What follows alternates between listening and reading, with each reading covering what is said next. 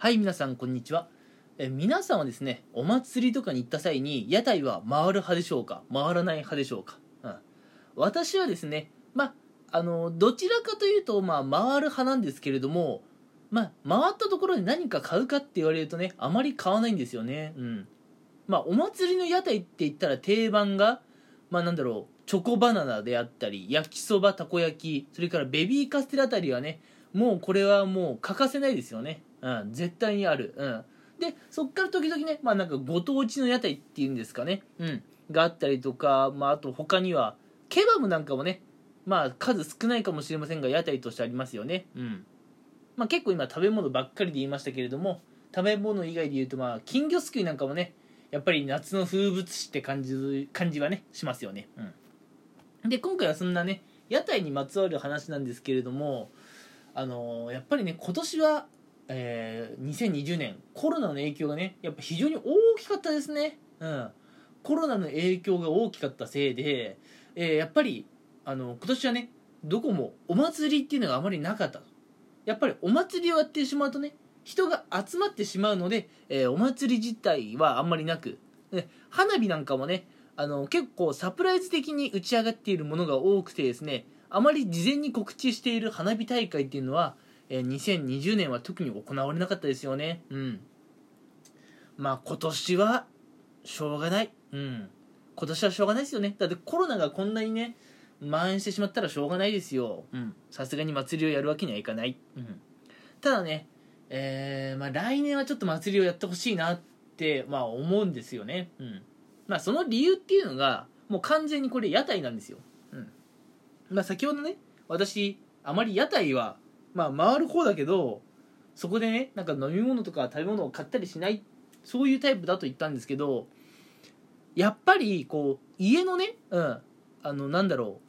うまあ冷凍食品であるたこ焼きとかを電子レンジでチンして温めるのと、うん、屋台で買うたこ焼き、うん、やっぱ違いますよね、うん、れうん、家のね冷凍庫からたこ焼き取り出してそれチンして温めてただただ食うっていうのとさ屋台でさこうみんながね楽しそうにしていてでもちろん自分も楽しい。そういった状況でさらにねこうたこ焼きとかを買って食べるっていうのはやっぱりね全然あの感じ方が違うと思うんですよね。うん。でなんかね今日急にねそれが恋しくなってきちゃったんですよね。うん。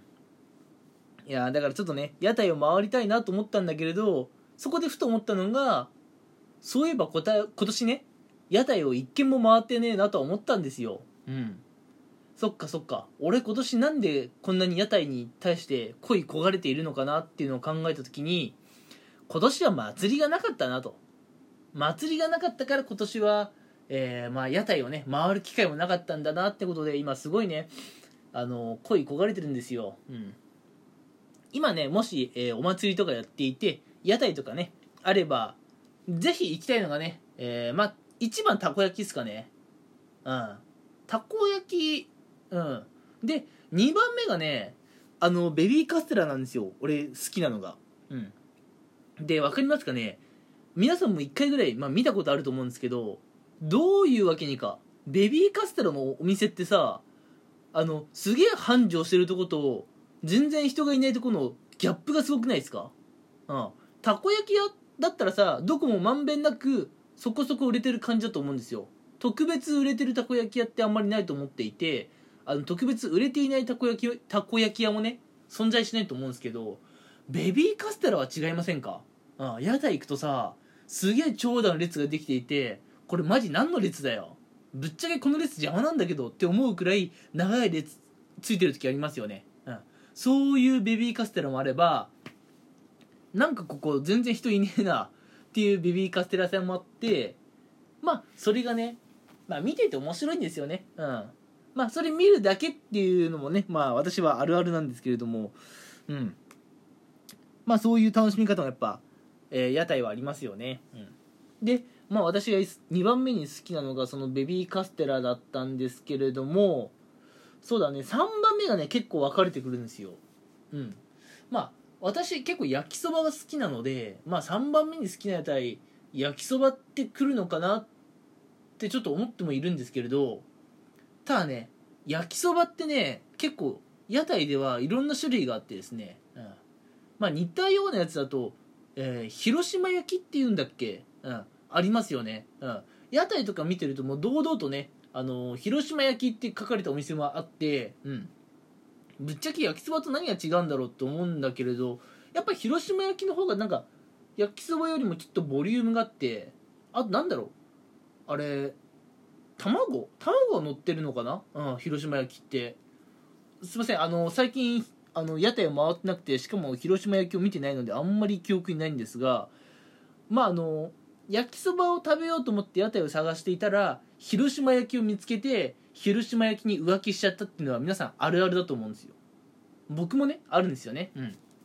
いやだからね3番目ね焼きそばとか広島焼きもね結構僕は好きなんですけど皆さんはどうですかね？うん。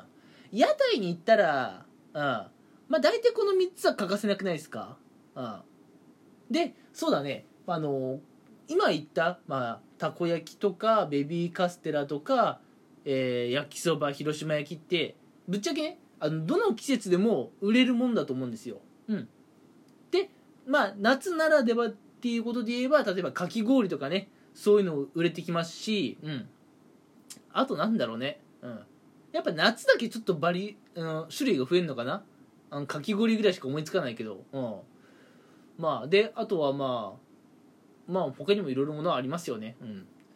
まあそんなこんなでね最近ちょっとねやっぱ屋台で食べるたこ焼きは食いてえなっていうそうあのうん。そういう思いがねちょっと爆発してるんですよ。うん。っていうのも今日あのちょっとアニメの話になっちゃうんですけどえっとなんだっけ？あーちょっと宇崎さんっていう子が出てくるアニメ？ちょっとやべえアニメのタイトル忘れちゃったな。そういうアニメがあるんですけれどもそこでですねあの夏祭りで屋台を回ってるシーンっていうのをあのたまたま見たんですね。そこだけ見ちゃったんですけどそれを見ていてねうん。ああいいなと。うん。俺も屋台回ってなんかたこ焼きでも買いてえなとか思っちゃったんですよね。うん。まあそれが今回この、えーラジオを収録しているきっかけなんですけれどもうん。いやーやっぱり屋台で食べるたこ焼きっていうのはね家の冷凍食品とはやっぱ訳が違いますよね。うん。やっぱお祭りっていう雰囲気もいいですしやっぱなんかその出来たて感がありますしね。うん。なんでね早くねこのコロナが落ち着いて来年こそはね、えー屋台のたこ焼きベビーカステラ、えー焼きそばであったり広島焼きをね食べたいなという、うん、そんなね社会人男子の、えーたわいもない話を今回はお話ししていきました、うん、ぶっちゃけ今回の話はマジで何の得もない話です。はい。えーこれを聞いたからってね誰かが何かを得するわけではないと思うんですがまああの今回の話を聞いてねうん。えーそういえば私もね最近屋台行ってないなと、うん、近々屋台回ってみたいなというふうにね、まあ、共感をしてもらえたら、えー嬉しいかなというふうに思っております、うん。えー完全にね私の好きな話を好き勝手にお話ししていく回でしたと、うん、いうところで今回はこの辺にしたいと思います。はい、えーそれではね聞いてくれてありがとうございます。うん。まああの私のラジオ収録はこんなね、えーまあ別にね有益っていうわけではない情報をやや多めに配信していますがえーそれでもよければねあのフォローして、えー今後も付き合ってくださると嬉しいです。それではまた聞いてくださいありがとうございました。